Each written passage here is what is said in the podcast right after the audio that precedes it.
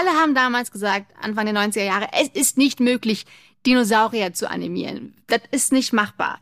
Und dann hat Steve, also ein Typ alleine, entschieden, doch, es ist doch machbar und ich mache das jetzt einfach und ich mache das Unmögliche möglich.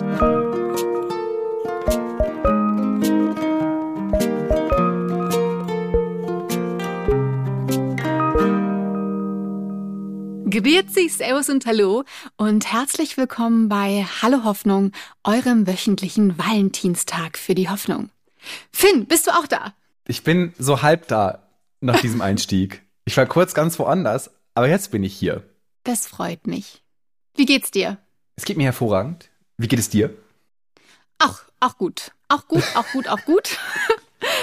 äh, ich bin noch ein bisschen verwirrt von dieser Woche, aber äh, ist ja auch egal. Mein Name ist Christiane Stenger, ich bin Buchautorin, möchte gern Sängerin und habe mal ein Buch übers Hirn geschrieben.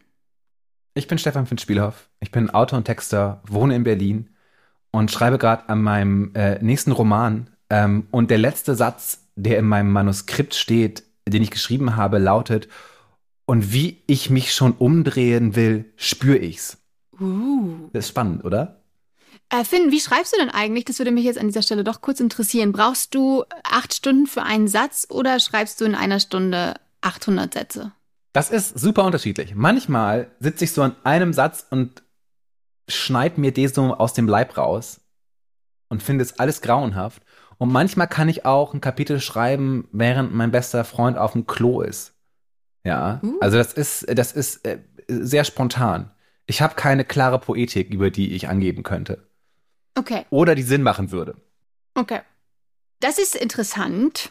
Aber, lieber Finn, da reden wir vielleicht noch ein andermal etwas näher drüber, denn ich möchte heute mit dir über Dinosaurier sprechen. Wow. Denn Dinosaurier okay. machen mir in gewisser Weise Hoffnung. Also ja, das ist heute wieder, das wird heute wieder ein kleiner äh, Drahtseilakt, auf dem ich mich äh, bewege. Aber wir gucken mal, wohin uns das führen wird. Ich bin äh, sehr Finn, magst du denn Dinosaurier? Wie, ja, ich habe mal, es ist einer meiner Lieblings-Uni-Erinnerungen, weil wir sollten spontan ein, ein, ein, ein Referat halten. Und ich habe über den Tyrannosaurus Rex äh, geredet. Und damals war das so gerade ganz en vogue, dass man rausfindet, dass der Tyrannosaurus Rex gar kein gefährlicher Räuber und, und äh, gefährlicher Dinosaurier war, sondern so ein riesengroßer, äh, dover Aasfresser, der super bunt Was? war. Und das ähm, habe ich dann halt so aussah wie einfach so ein riesengroßes Hühnchen. Und ich habe noch so, ich weiß noch, dass es so, so Forscher gab, die herausgefunden haben, dass der T-Rex einfach auch nicht rennen konnte, weil wenn er hätte rennen, weil er mit dem Körper, den er hatte, auf Laufgeschwindigkeit zu kommen, würde bedeuten, dass irgendwie 90 Prozent seiner Muskelmasse in seinen Beinen stecken würde. Und es hat mir sehr, das war, ich hatte halt mich dann irgendwann so in Rage geredet und hatte sehr viel Ja. Freude dabei und ähm, habe das immer noch in Erinnerung. Und deshalb finde ich Dinosaurier natürlich äh, super cool. Aber ist dann quasi Jurassic Park, äh, steht auf ganz wackeligen äh, T-Rex-Füßen oder wie? Weil der gar nicht so Auf schnell rennen Fall. konnte. Weil ja auch niemand beweisen kann, dass irgendwie der. T-Rex oder alle Dinosaurier nicht super viele Federn hatten.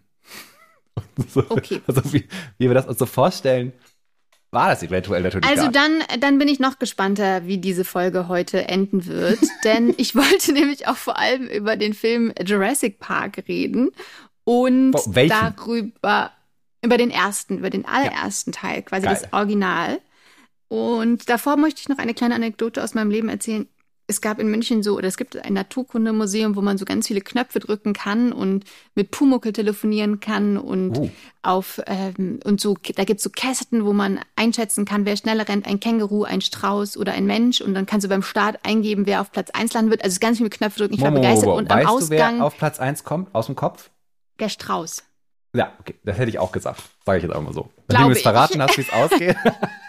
Ich glaube es, aber ich bin mir nicht mehr sicher. Vielleicht ist es auch der Gepard. Oder wer auch immer. Ich muss, glaube ich, auf jeden Fall noch mal hin. Und am Ausgang standen nämlich immer so ganz viele Dinosaurier. Und Ja. ich habe jahrelang ein Auge auf diesen Brachiosaurus geschmissen, der mit dem, der, der pflanzenfressende Dinosaurier mit dem langen Hals. Und als ich ihn bekam, das waren so aus Plastik oder irgendwie aus Gummi, solche großen Dinosaurier. Und ich hat mich so glücklich gemacht. Das war ein Glücksmoment aus meiner Kindheit. Ich weiß, es war ein bisschen Es war jetzt nicht so mit einem großen Schlusspauken geendet, die Geschichte, aber er hat mich sehr glücklich gemacht. Ich kann das total nachvollziehen, weil im Überseemuseum in Bremen gab es auch eine ganz große Dinosaurierausstellung, wo man auch so den Kopf eines Tyrannosaurus Rex, der irgendwie so mit Mechatronik funktioniert hat, steuern konnte. Und das war natürlich spektakulär. Und man konnte auch im Museumsshop so kleine Plastikdinosaurier kaufen. Und da habe ich auch einen bekommen. Ich weiß nicht, wie er heißt, aber er sieht halt aus wie so eine gepanzerte Schildkröte.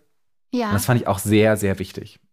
Ist es der Triceratops, der, der, der ähm, so ein Hörnchen hat, so ein bisschen nashörnig aussieht? Nee, gar nicht nashörnig. Schildkröte. Ach so, schade. Das ist einfach so, sieht aus wie so eine Schildkröte mit halt so einem richtigen Panzer und so einem, Sch so einem Schwanz, wo dann auch noch mal so eine, so eine Hornkugel dranhängt. Sehr martialisch. Ich möchte ein Foto irgendwann sehen. Ich, ich, ich, ich schicke dir mal ein Foto. Auf ich jeden schicke Fall allen zurück, Leuten ein Foto.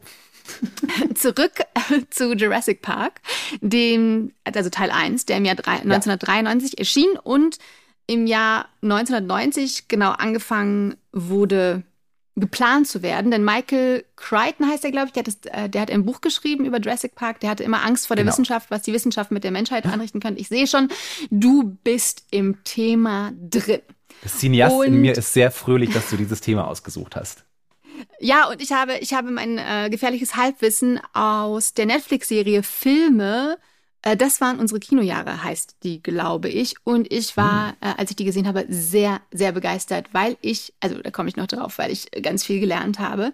Und zwar hat, wie du das auch gesagt hast mit der Mechatronik, auch Spielberg, der Regisseur Steven Spielberg, dachte, dass er also Roboter benutzen könnte, weil er war in den Universal Studios und da gab es einen Hongkong, einen Roboter Hongkong, der sich bewegen konnte und dachte, das wäre doch mega gut, äh, Ein wenn wir Hongkong? damit, Was also ist ein, großer Roboter Hongkong, der sich halt be bewegt Was ist hat, ein also Hongkong? ein ein King Kong. Ein Ki- Ich sag dir, wir nehmen zu früh Du. am Morgen auf. Das läuft. Das ist ein, ein Roboter Hongkong. Ich so, was denn? Die ganze Stadt? Was? Nein, nein. Ein, ein Roboter King Kong. Das macht jetzt sehr viel mehr Sinn. That makes much more sense. Das ist, das ist true. und auf jeden Fall haben sich nämlich auch die, natürlich die ganzen Leute, die im Art Department gearbeitet haben und für die Dinosaurier zuständig waren, gefragt, wie machen wir Dinosaurier? Und sie dachten, ja, das mit dem mechatronischen Hongkong King Kong, äh, das äh, wird vielleicht schwierig, weil sie müssen ja sehr viele Dinos bauen für diesen Film.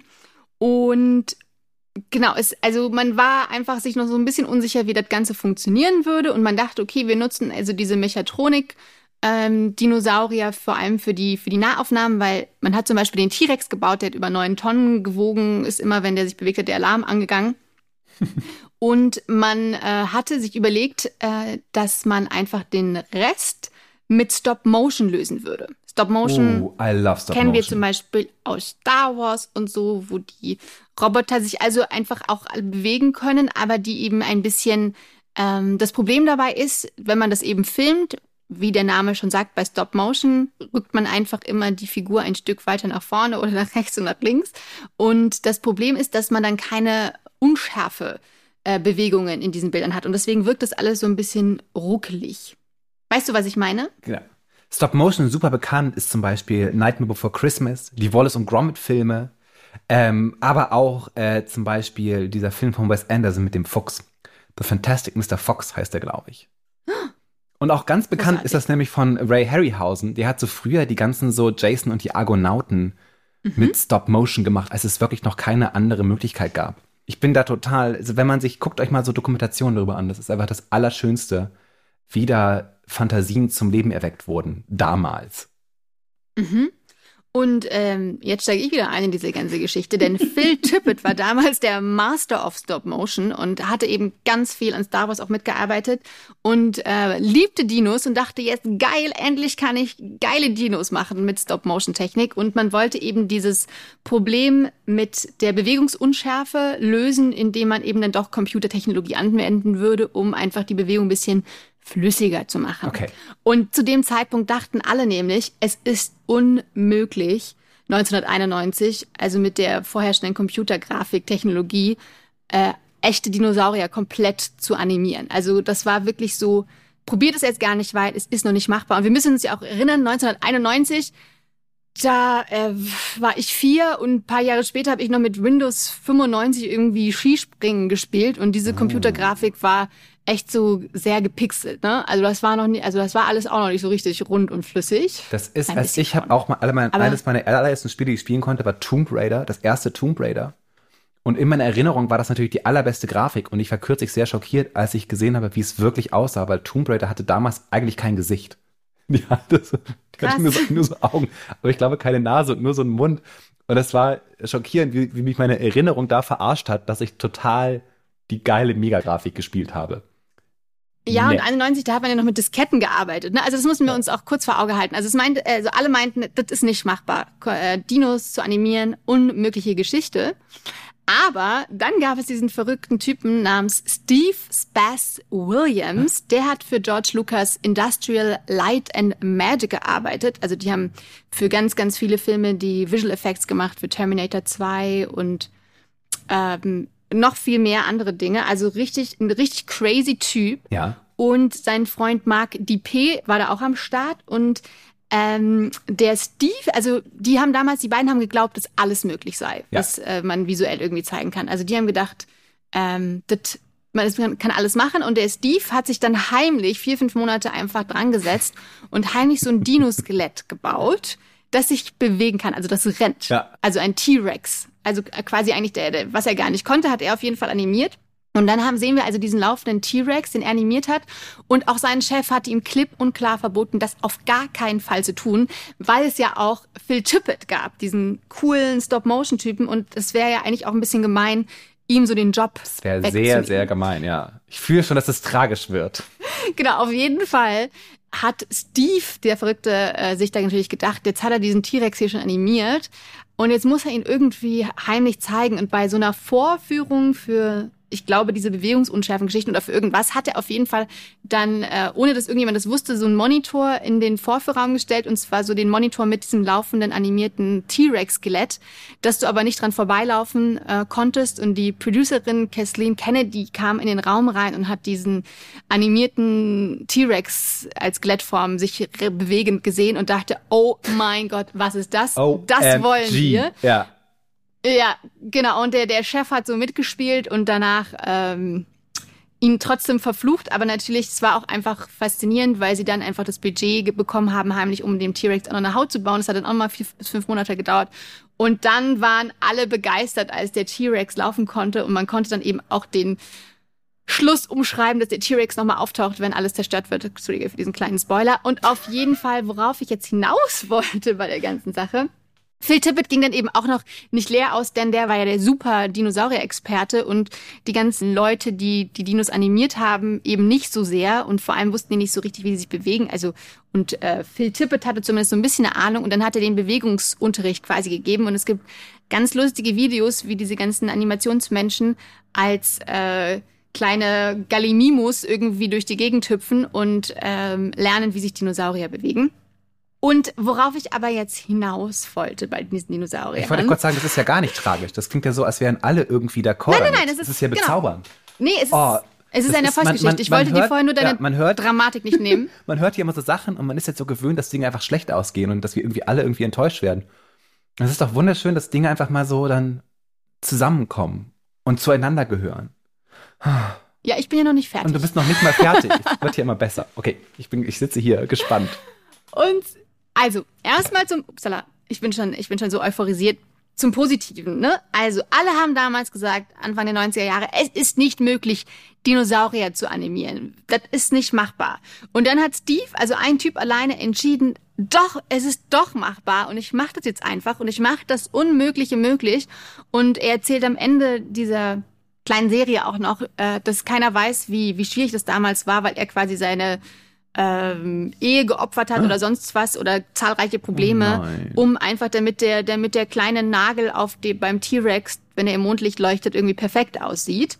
Also da steckte einfach so ein unglaubliches Lebenswerk drin und dann ist er auch noch in diesen alten Räumen von diesen, von dieser Firma Industrial Light and Magic, die das eben diese vielen Visual Effects gemacht haben. Und Jurassic Park hat ja dann auch die komplette Geschichte geändert. Also danach war dann Matrix möglich und Titanic und alle Animationen. Also es war allen klar, nachdem sie diese fertigen Dinosaurier gesehen haben, okay, ähm, Filme werden ab heute nur noch so gemacht. Und vor allem auch so, dass Leute auch immer noch, so Jurassic Park ist immer noch so ein Referenzpunkt, wo Leute immer noch sagen, so, da sahen mhm. die Dinos in Jurassic Park ja realer aus. Und es stimmt.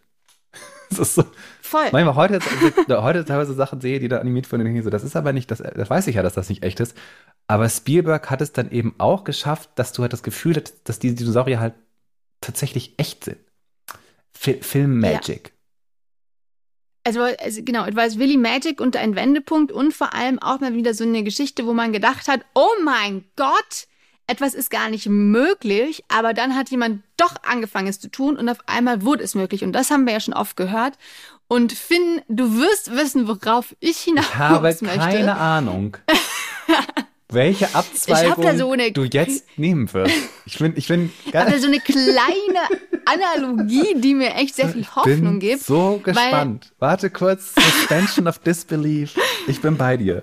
Ja, wir müssen es kurz aushalten, genau. Also, lieber Finn, du kannst dir bestimmt vorstellen, worum es geht, denn yeah. ich möchte natürlich über die menschengemachte Klimakrise sprechen. Und wir beiden, wir zwei Dudes waren ja vor einer kleinen kurzen Weile am 24.09. gemeinsam auf dem globalen Klimastreik in Berlin, wo in ich Berlin. quasi dachte, wir schaffen die Revolution und bringen 3,5 Prozent der Bevölkerung auf die Straße. Es Haben wir eigentlich 3,5 Prozent auf die Straße gebracht? Nein, es waren oh. 620.000 und damit noch viel weniger als beim globalen Klimastreik vor zwei Jahren, als allein in Deutschland, glaube ich, über 1,2 Millionen Menschen auf der Straße waren. Oh no. Vielleicht dachten alle, ja, sie, wir gehen ja schon wählen zwei Tage später. Aber ich habe schon was vor diese Woche. Ja, ja genau, so war es vielleicht. Oh no. Aber ich habe auf diesen Klimastreik auch sehr viele Plakate mit Dinos gewählt. Das, da, da, steht ja so gerne, die Dinos dachten auch, sie hätten mehr Zeit.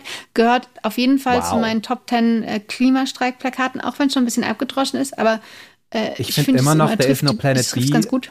immer noch genial. Als mein Lieblings-Klimaslogan. Aber macht uns das jetzt weniger Hoffnung, dass wir nicht 3,5 Prozent waren? Also nach, äh, in Kombination mit der Wahl, mit der Bundestagswahl, äh, war ich tatsächlich kurz sehr, sehr frustriert. Okay. Das kann ich schon sagen. Ich habe, ich habe noch insgeheim mit einem kleinen Wunder gerechnet. Das oh, ist nicht auch. so ganz eingetreten. Ich, also man hat ja so gehofft dann irgendwie. Ja, ich dachte wirklich, es wird noch anders ausgehen. Aber gut, man kann sich nicht wünschen. Das ist die Demokratie. Es ist, wie es ist. Äh, wir müssen konstatieren, dass auch einfach äh, nur drei Viertel der Menschen zur Wahl gegangen sind ähm, dass immer noch viele nicht äh, wählen dürfen, die in diesem Land wohnen. Es gibt aber auch dann wiederum ein paar Tage später habe ich auch wieder Hoffnung geschöpft, genau. weil auch gute Dinge passiert sind. Das es sind ja auch gute Podcast Dinge passiert bei der Hoffnung. Wahl.